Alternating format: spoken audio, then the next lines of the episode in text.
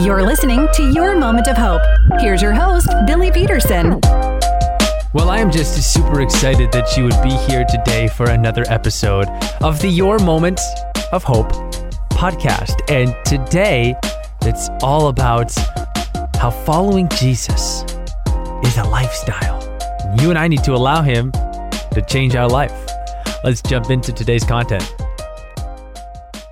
I love this quote from Stephen Lawson. It says, We do not merely add Jesus to our lives and continue in the same direction.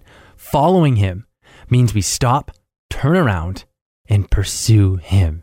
It reminds me that following Jesus is a lifestyle as well as a belief. Think about the disciples in the Bible. They dropped everything for Jesus their jobs, their families, their friends, their homes, their reputations.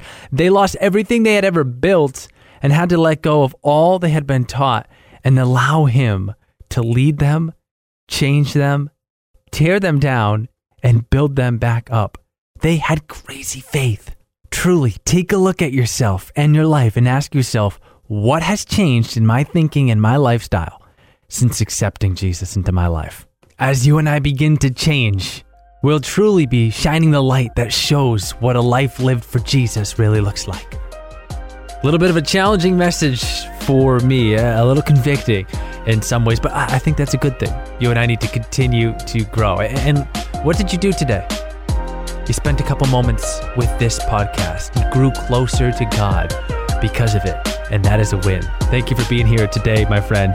Next time on the podcast, when the answer is not yes, or the answer that you were looking for. Let's not miss how God is moving just because He didn't do what we expected.